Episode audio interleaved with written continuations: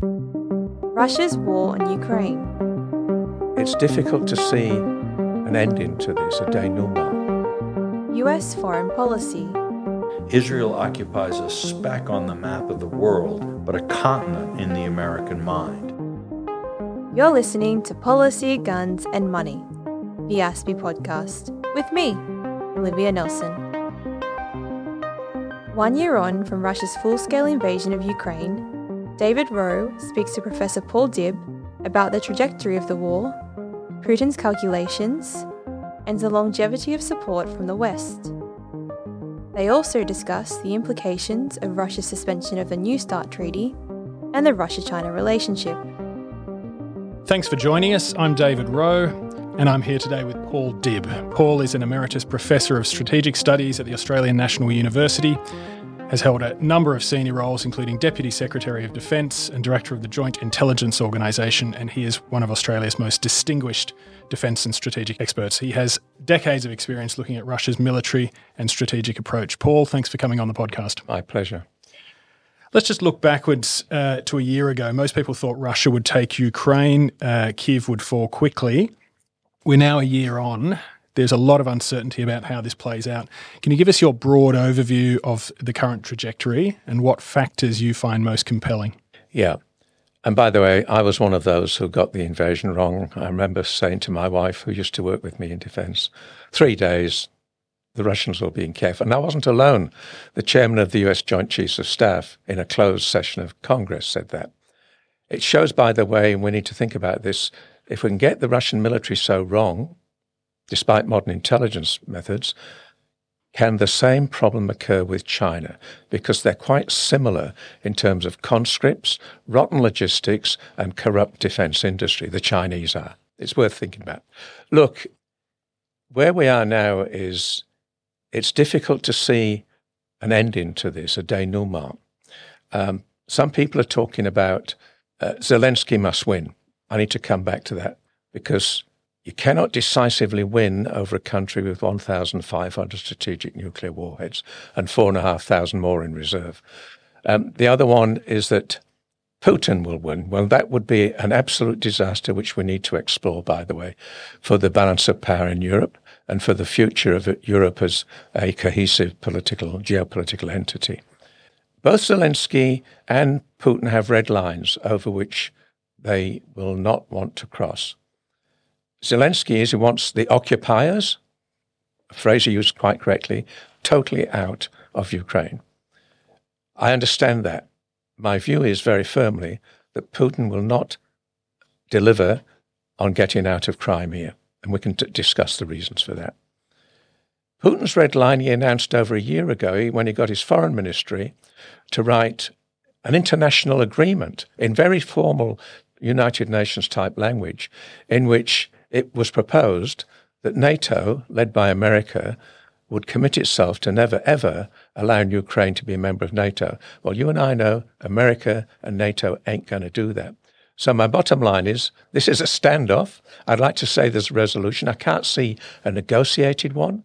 How does Putin negotiate with somebody who represents a country that, quote, does not exist, unquote? Hmm? Um, and how does Zelensky negotiate with a man who's created such extreme human rights abuses, you know, torture, rape? So we're in, I think we're in for a prolonged period of standoff one of the big questions, of course, is international commitment to continuing to support Ukraine and, if necessary, escalate that support uh, so that Ukraine cannot just uh, keep fighting, but prevail. And taking into account everything you've said about the obstacles to that happening, yeah. that still needs to be the objective, presumably, for supporters of Ukraine. So, what do we know at the moment? What have you managed to read into the firmness of international commitment mm. uh, to Ukraine. What did we learn, do you think, from uh, Biden's visit? How, how symbolically significant was that? Mm. And what do you think the international community's preparedness is to escalate the support if necessary, including allowing Ukraine to actually strike into Russia? Look, the continuing uh, NATO support of Ukraine is crucial, Crucial, Ukraine cannot fight this war by itself. And unlike Russia, um, it doesn't have a massive industrial, defense industrial base to resupply. You've seen how careful Biden in particular has been about tanks. Fighter aircraft still remain a no no. And that's about him seeking to send signals to Vladimir Putin that we're not going to be allowing the Ukrainians to strike deeply into your territory. Having said that, without American assistance, the Ukrainians, uh, I think it was just before Christmas, struck the Engels strategic nuclear bomber base about 300 kilometers from Moscow, a place called Saratov. You can see why America, who is playing a very sensitive game, is controlling the reach of weapons. Having said that, you've seen how brilliantly successful and impressive our American weapon systems like HIMARS, you know, the very sophisticated long range artillery system, with a range for the Ukrainians, I think, of something like 150 kilometers. I think the version we're getting, and I stand corrected on this, is a minimum of 500 kilometers. And you've seen how inaccurate and lousy the Russian systems have been, and how overwhelmingly impressive the American ones have been. And I do hope Xi Jinping is taking notice. Your question about Biden and Kiev, you've got to admire the secrecy with which the Americans did that. We were most of us gobsmacked. My understanding is it was held in a very tight group of people in, you know, uh, state, the White House, and the Pentagon. And some several hours before Biden's plane took off, Washington advised Moscow, our president is going to be visiting Kiev. In other words, watch yourself. The newspapers say that the Americans put an AWACS in an early warning system above Ukraine as the president was flying in to Warsaw. By the way, and then this 80 year old president had to, had to be in a train for 10 hours. I mean, look, there's a lot of criticism about him, and he, he can look, and he and I are not dissimilar ages. When he bounces onto the stage and pretends to run, you think, don't do that, you're going to fall. And he, he can be quite, I don't know, he, he's not sort of losing it, but he's gentle, excessively so.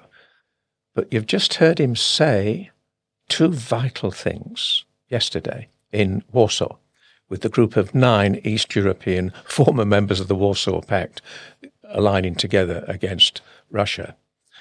He, he said, in answer to a question, that as far as he was concerned, Article 5 of NATO, which is an attack on one, is an attack on all. By the way, we have no such article in the ANZUS Treaty. Article 5 of NATO said the President of the United States is a sacred commitment of the United States. And he repeated that sacred commitment. Well, hey, if that doesn't send a signal to Putin, what will? And then later on, Biden said in the same speech, we will not sacrifice one inch of NATO territory. Now, these are very precise markers. And he was obviously not doing it off the cuff. Hmm? And that must cause Putin to think more than twice, mm. I would hope. Do you think Putin can still plausibly believe, at least in his own mind, that Western commitment will eventually fade and crumble because the West is fundamentally weak and uncertain and all the rest of it? Or, I mean, because that really is Putin's only way out of this, isn't it? it it's that eventually international commitment erodes. Um, can he still remotely count on that. And he wants to see a climb down by Zelensky and some sort of, I was going to say negotiated agreement, but again, I just find that impossible to pin down. Look, getting inside Putin's mind is no easy task. I mean, when I was in the intel game in the Cold War, the Americans, you know, used to write top secret code word documents, which we had access to in Canberra, saying the view of the Soviet leadership is and there was a particular episode in 1983 when um, the Americans nearly miscalculated just how seriously the Soviets thought a surprise nuclear attack would be. It's to do with Able Archer, a NATO exercise in 83. Um, it was so bad that three years later, PFIAB, the President's Foreign Intelligence Advisory Board, wrote a damning report that said the CIA did not warn you that the chairman of the Communist Party, Andropov, former KGB head, actually believed that in 83 there would be a surprise disarming American nuclear attack. And you CIA people wrote things like, our view is that the Soviet leadership does not think like that at all. Question mark, said the PFIAB, how do you know you had no agents inside the Kremlin? Now, at least with the Soviet period, there was a Politburo. Mm. You and I would call it a cabinet. Putin does not have a Politburo of ministerial advisors. He is the czar of all the Russias, and is increasingly, if you noticed, isolated, including physically. Hmm? You remember the long table meeting with Macron? So I don't know whether it's getting through to him at all. His most recent speech yesterday in Moscow on the eve of the anniversary of the invasion is not worth reading, by the way. It's 20 pages. He raves on about the weaknesses of the West and he quotes the LBGT stuff. He, he quotes that the Church of England uh, wants to nominate genders for God. And he said, Dear God, please forgive them. And you've got to remember, he also plays the Russian Orthodox theme. He has his own patriarch.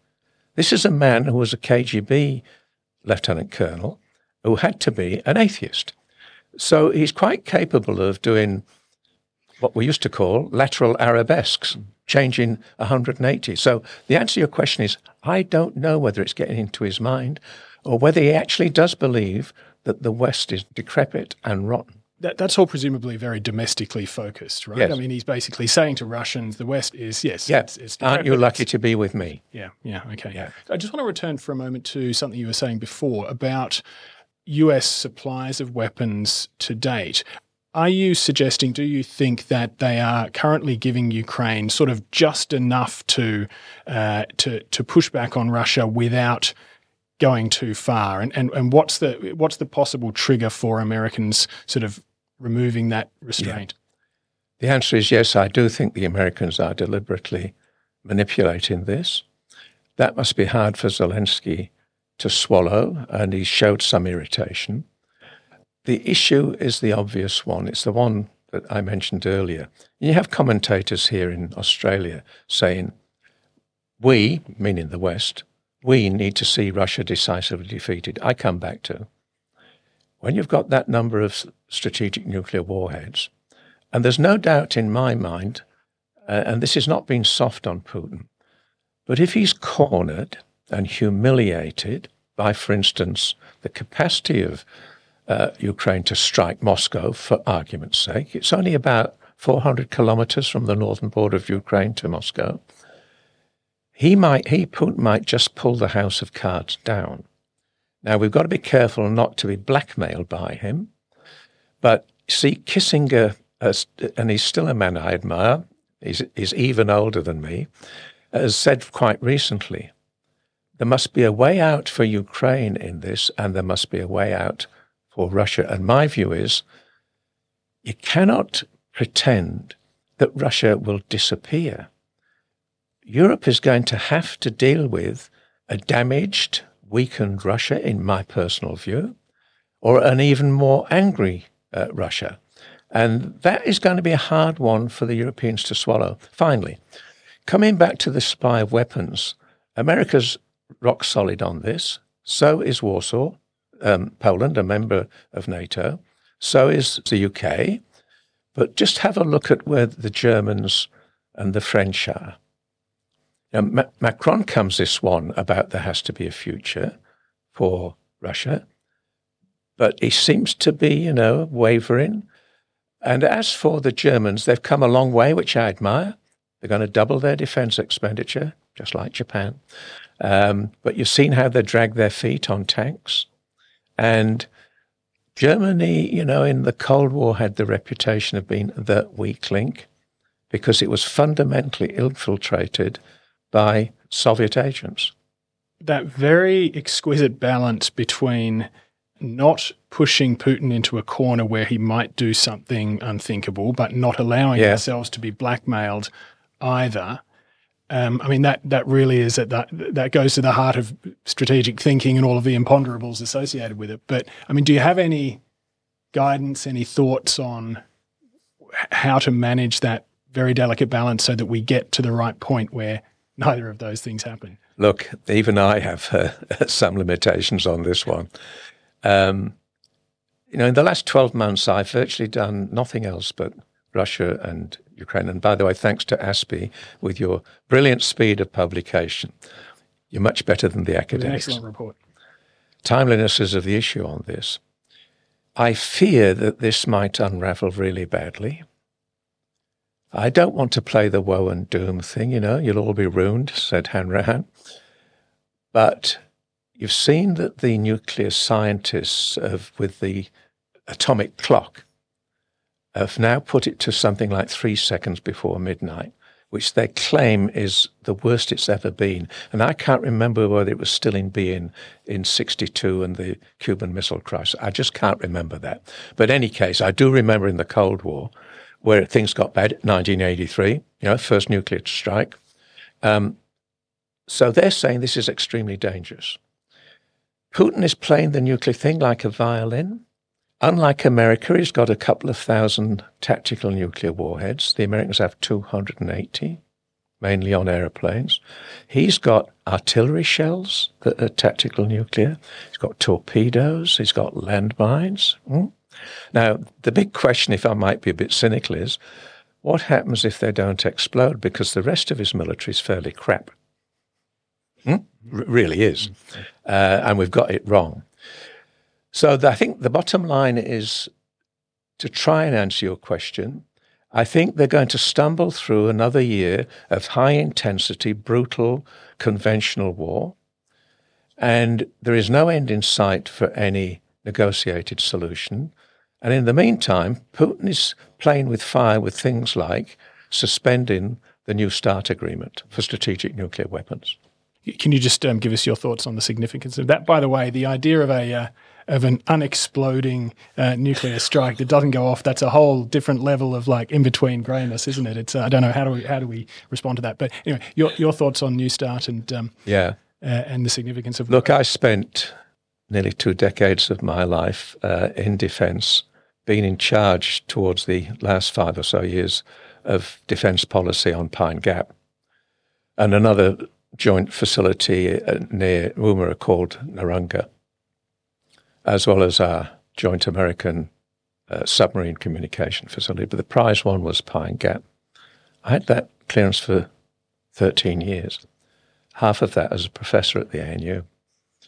It is one of the most tightly held secrets we have. Even in America, at the height of the Cold War, people got the product, but they didn't know where it had come from. We used to negotiate at the level of Director CIA, Director NSA, Director DIA, Deputy Secretary of Defense, Deputy Secretary of State. It was really good stuff. I miss it. Pine Gap helps the Americans to be confident that there will be no surprise nuclear warning from the Soviet Union because Pine Gap gazes at Russian ballistic missile silos, can detect their launch, can detect the telemetry, and therefore come to a judgment about target and impact point and the size of the warhead. Nurrungar, which has now been as- associated into Pine Gap, is a infrared device that detects the plume of the ICBM as soon as it's lit. And so, as we explained in the 87 white paper, we have full knowledge and concurrence of what goes on in Pine Gap. There's a lot of talk about sovereignty right now, is there not? Well, we, we negotiated that in 87, full knowledge and concurrence.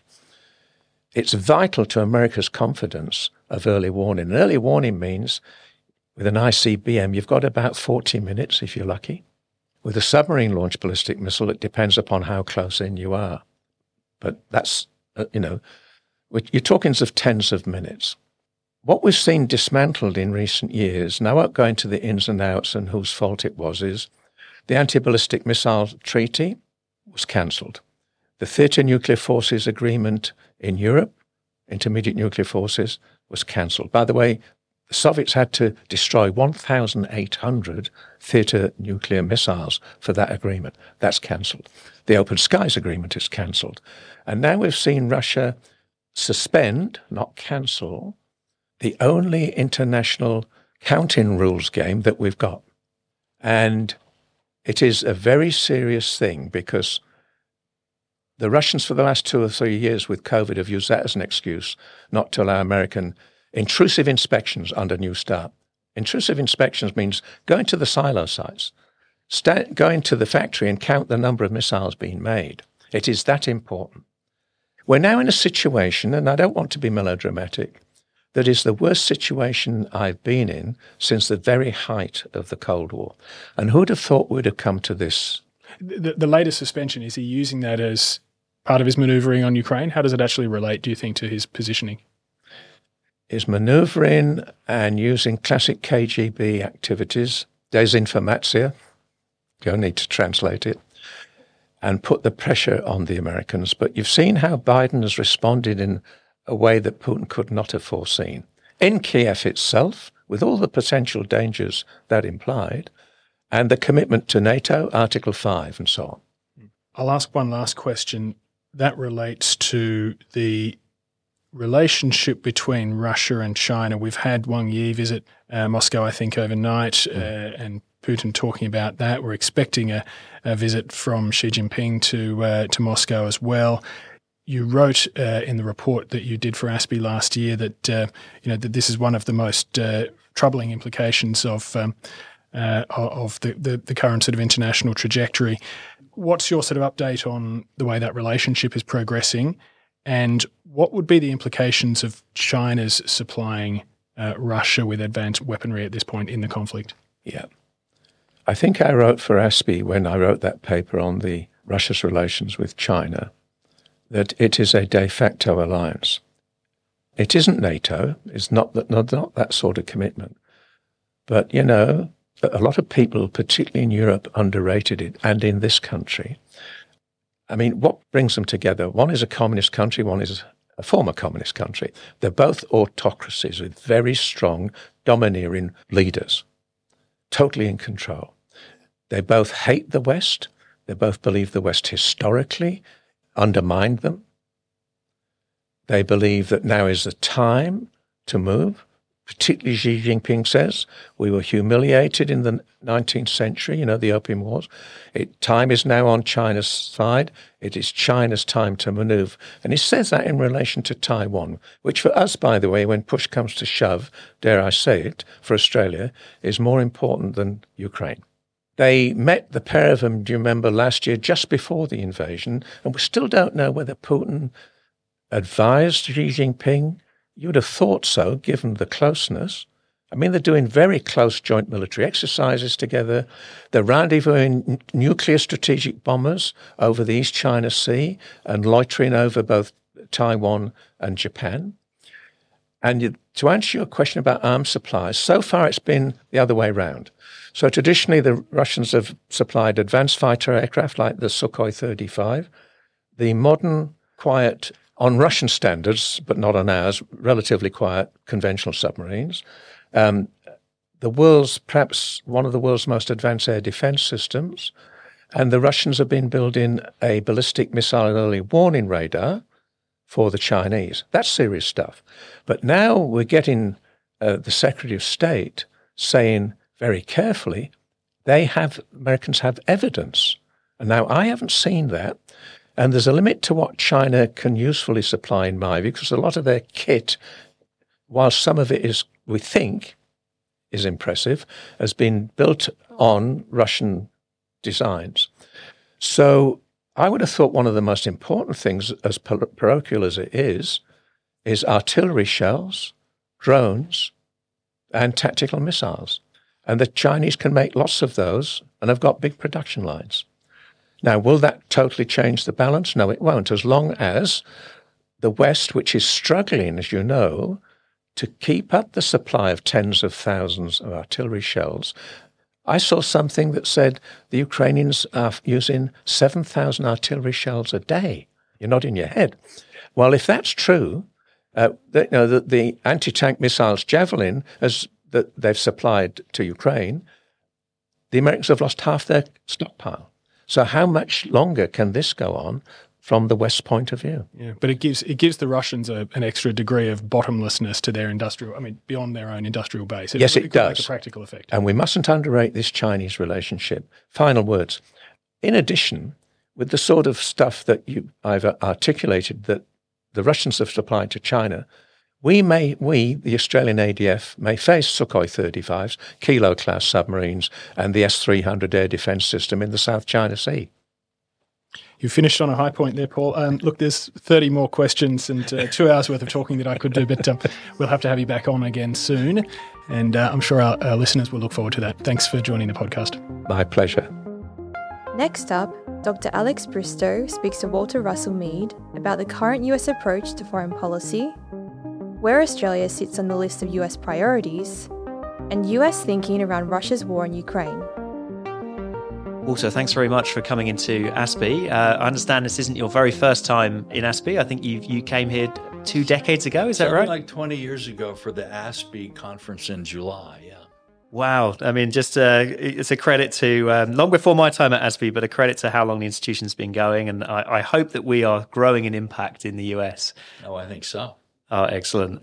Uh, Walter, you, you, have just written a book, which hopefully is going to be, if it's not immediately available to uh, our listeners, will be available very soon. I managed to get hold of a copy on Kindle, so if you if you're out there looking, there is there are ways and means. So, could you tell us just a couple of things about the the book and why you chose to write it? Well, the title is The Arc of a Covenant uh, Israel, America, and the Future of the Jewish People. And what I thought, I am a generalist on foreign policy. I'm not a Middle East specialist, certainly not an Israel specialist. But I thought that this small relationship, if we look at it really intensely, can illuminate a lot of the forces that drive American foreign policy generally. I say in the book that Israel occupies a speck on the map of the world, but a continent in the American mind. And so if you try to think through this issue and understand the politics of it, you actually get a pretty good picture of how the American people think about foreign policy. Fantastic. So I have been reading the book. I think, as you uh, as you acknowledge in the in the preface, um, it's a longer book than you intended to write because was, once you got into it, there's so much to cover. I agree with that assessment what I've taken from it is that the U.S. understanding of its relationship with Israel isn't particularly well well grounded. Um, at least, not many people understand the true history of the relationship. There are people who who frame the relationship in in moral imperatives, and that can be quite unhelpful. There's people who play identity politics into it, and actually, the way that left and right has identified Israel has changed over history, as you show in the book. But I think what really struck me was you also make a strategic case. If you strip away those factors, the moral imperatives and the and the identity elements, there is a strategic case for the U.S. relationship with Israel. Is, is, is that a fair assessment of your argument? And yeah. what is well, that case? Actually, what I would say is that my argument is that the U.S. Israel relationship has changed dramatically over the decades. People have this kind of picture in their heads that the U.S. and Israel have always been allies and that Israel has always depended on American protection. Uh, if you really look at it, the Americans in the 1950s wanted nothing to do with Israel. President Kennedy was much more interested in preventing Israel uh, from acquiring nuclear weapons than he was in developing a good relationship with it. It's really not until the 1970s that the U.S. and Israel start becoming aligned. And even then, it's, it's a slow process. What I found is that in all of these different decades, the way to understand how American presidents shaped the relationship with Israel was there were two elements to it. One was what was their theory of the world? What did they see America's global interests as being? How did they see the Middle East as playing into that, those interests? And then how did they see a re- relationship with Israel as affecting our Middle East policy? And so that very cold-blooded realpolitik calculation has always been there and I think remains there today. Then on the other hand, because Israel is such an emotional issue for so many people in the United States, both pro and anti, right?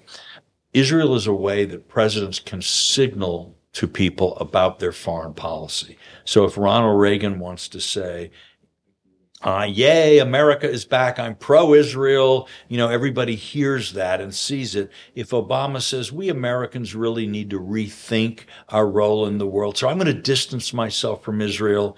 This communicates. So it's, it's a, it's a mixture of political communication and realpolitik. That's fascinating, and it, it brings to mind some um, examples I, have come across of where uh, I think there is a degree of mythology about how we view relationships. I mean, I, many of the uh, the taxi drivers in Australia come from uh, South Asia, and uh, I remember being in a taxi in Australia recently where the uh, taxi driver was from India and was was was trying to tell me that uh, Russia or the Soviet Union had always been India's best friend. Well, I actually think it's a slightly more checkered uh, history there. And I've heard people say that the US has always supported Taiwan because it's a democracy and obviously only became one in the 1980s. So fascinating parallels there. Maybe moving back to the to, to Israel, though, it, it does also for me evoke this this question, this term that we have in our culture at the moment of cancel culture when I was at university in the UK, Shimon Peres gave a talk, and there was a small group of people that said that was the wrong thing to do, that we, we shouldn't provide a platform to, uh, to, to Shimon Peres. What's your view of this deplatforming and cancel culture? Is it a relevant term? Does it? How, what's your reaction to that? Well, certainly, if you look at the Israel debate, you have all kinds of people trying to cancel all kinds of other people. So we've had cases in the US, and I'm sure there have been cases in Australia, where somebody has invited a critic of Israel to speak on campus, and there have been groups that have tried to stop that. And in the same way, when sometimes somebody f- speaking for the government of Israel or speaking in a favorable way about Israel, people want to cancel that too.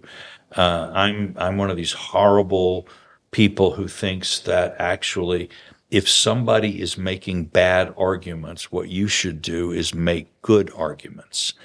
And also, there's this tendency to think the only reason somebody could utter an opinion I disagree with is because they're a bad person. Um, and I don't know. I look back over my own life. My opinions have changed. I am you know, I'm 70 years old now. I was a fiery student radical at one point in my life. I've been more conservative than I, you know, I've, I've, I've changed my views. I don't think I've gotten better or worse. It was always me just trying to do the best I could to explain the world I was living in. I think it's okay to give other people the same space you would give yourself here. And again, if somebody, you know, there, there are people who want to make the argument that America is pro-Israel because this sinister Israel lobby controls American foreign policy. Well, the way to, to deal with an argument like that is not to say, ooh, you're an ugly and vicious anti-Semite, because that's not necessarily true and you don't know if it's true. Uh, what you say is, oh, really? Why do you think that? What is your evidence? Well, what about this? What about that? And I think that's that's actually the way all of us should try to to deal with these issues. That's a really good point, and you, it brings to mind. Uh, you said you've revised some of your views. I think there's a quote I remember that's attributed to John Maynard Keynes that where someone accused him of changing his view, and he said, "Yeah, when I get new evidence, I review my opinions. Right. What do you do?" right. Well, you know, when I was writing uh, this book, I was well aware this is one of the most controversial topics around the U.S.-Israel relationship, and I really didn't want to have the kind of book that would sort of make half its readers want to burn it and half of its readers think, oh, what a great hero. So I did things like actually, I have a, you know, a number of very good friends in the U.S. who are uh, Muslim American intellectuals. Uh, some of them, you know, from Palestinian, Egyptian, others. And I asked them to go over the manuscript with me and give me suggestions if I was getting something wrong. And if you look at the blurbs, uh, they're on the Amazon page. If anybody wants to go to Kindle and uh, get a copy of the book, they're right there. You can see that I've got um, Arab American, Muslim American uh, blurbs for the book, and and I've also had from very strong conv- committed Zionists. So I've tried to write a book that talks as best I can intelligently about a controversial subject. Some people can disagree with me. That's not a crime. I may have gotten it wrong, but I gave it my best shot to give a straight picture. And I've actually been heartened because the reviews of the book, and this is, you know, again, a very controversial topic in America. From the New York Times and the Washington Post, the New Republic, but from right wing publications like Commentary have been very positive. Mm. So it's, it's, I think we still can have rational discussion about emotional foreign policy topics if we think hard about how to go about it in a reasonable way. That's an excellent point. And um, there are some pretty big foreign policy topics uh, on the plate at the moment. As someone who's looked at US foreign policy and grand strategy at large, where do you think Washington's gaze is is uh, diverted at the moment? Well, I think it's directed primarily at China. That these days the U.S. Uh, does, by and large, the American political class, so to speak, sees China as as the biggest long term concern for American foreign policy. I don't see any desire for a war in China with China. You know, exactly the opposite. Uh, Americans aren't looking for a way to win a war with China. They're looking for a way to avoid a war with China while preserving the independence of countries on China's frontiers and preserving the peace in, in the region. Um, and hopefully, at some point in the not too distant future, uh, in Beijing, people will come to the conclusion that that Deng Xiaoping had it right, and peaceful rise is the smart path for China. Well, let's certainly hope so. Um, you're obviously in Australia now, so um, for Australian listeners, how high up the the list of priorities in Washington is Australia right now? Australia is a country that for Americans is really very far away. I remember just how far away it was on my flight over here. Uh, but it's a country Americans just instinctively like. If you say to an American kid, we're going to Australia, they get really happy and excited. And Australia for Americans, if, you know, is, is almost a canary in the coal mine. If Australia is telling us we don't feel secure, to Americans, that's a, that's a sense that things are going badly wrong in the Indo-Pacific. But I would have to say right now, Australia is one of many canaries that are singing this song. If you go to Japan, of course, if you go to Taiwan, if you go to the Philippines, to Australia, to India, uh, you're going to hear a lot of concern. And that, I think, that collective um, sense of fear and concerned that things might be headed in the wrong direction, which we do hear from Australia. We hear from everybody, and that really has attracted our attention. Yes, it does feel like if, if you are President Biden or, or you're, you're sitting in the foreign policy making circles in Washington, there is a tremendous amount to draw your attention at the moment. And of course, part of that is directed to to Europe uh, and, uh, and and what's going on with Russia's uh, invasion of Ukraine maybe Ukraine is able to follow the example of Israel in the late 1940s and uh, defeat the uh, the Goliath that is attacking it. Let, us let's, let's hope so. But how do you feel? Uh, is there a consensus of views in Washington about what to do about Ukraine and how that's going to turn out? Well, there's certainly a, a very strong consensus that we want to help Ukraine, uh, and that that there's not a lot of doubt in, in Washington that if you're trying to ask who's right and who's wrong, Ukraine is right and Russia is wrong. Uh, and at the same time, which side does America want to win? The answer is Ukraine. Then, then it gets a little trickier. Uh, does America want to risk a nuclear war with Russia in order to help Ukraine? Well, that's a much harder conversation to have. And you can find a lot of divergence.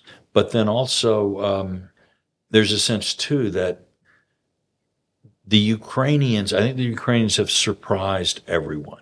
I've been to Ukraine many times. Actually, not as many times as I've been to Australia, but I've been to Ukraine a number of times, including in 1990 when it was still part of the Soviet Union. I drove across Ukraine uh, from the far east to the far west and really saw a good deal of, of the country most observers didn't think that the Ukrainian army would put up this kind of a fight or that the Ukrainian government could work as effectively as it has. And that's inspired people.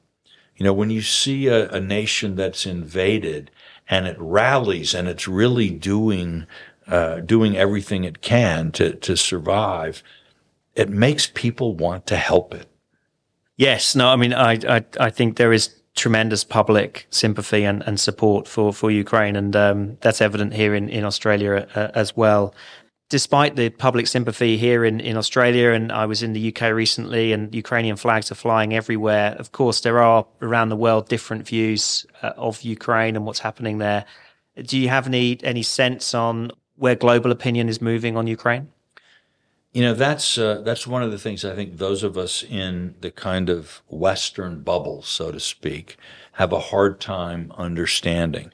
But I look at Brazil, and we, you know, Lula and Bolsonaro agree on almost nothing, but both of them kind of lean toward Russia rather than toward Ukraine.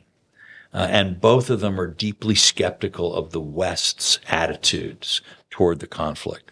You go to India and you'll hear the same thing from people who share our concerns about China, who see, have a very different view of what's happening in Ukraine.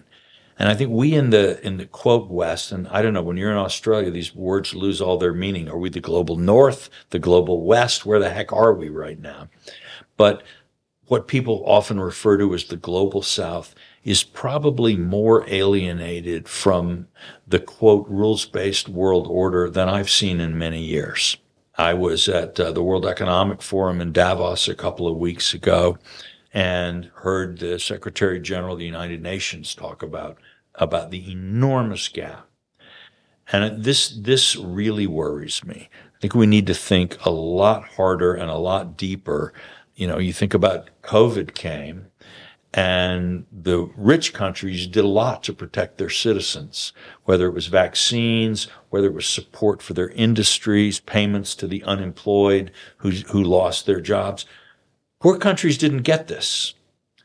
And maybe some vaccines, but you have a country like Thailand, say, where what a high percentage of its GDP comes from tourism. And there's no tourism for three years.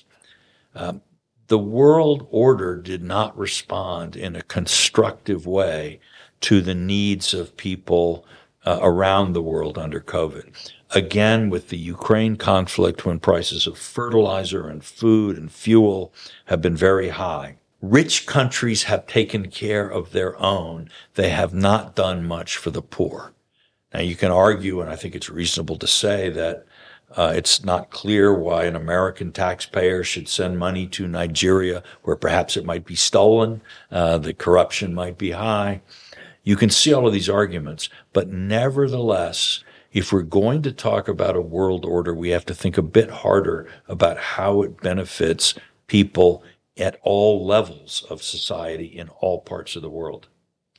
Absolutely. We'll have to, to stop very soon, but I was going to squeeze in just one final short question, which is um, uh, I think one of the things that binds the, the US and the Australian people is this sense of optimism about the future. I come from Europe and I'm, you know, perhaps inherit that European pessimism, but um, is there, are there grounds to be optimistic about the future? You've been studying um, world affairs for a long time. How dangerous a period is this? And is, is there grounds for hope?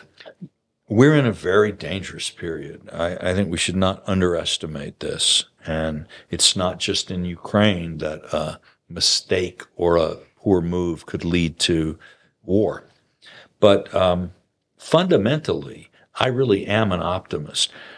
I think that what we're going through right now is, you know, it's cliche almost to say we're having the information revolution, but we don't think enough about what that means.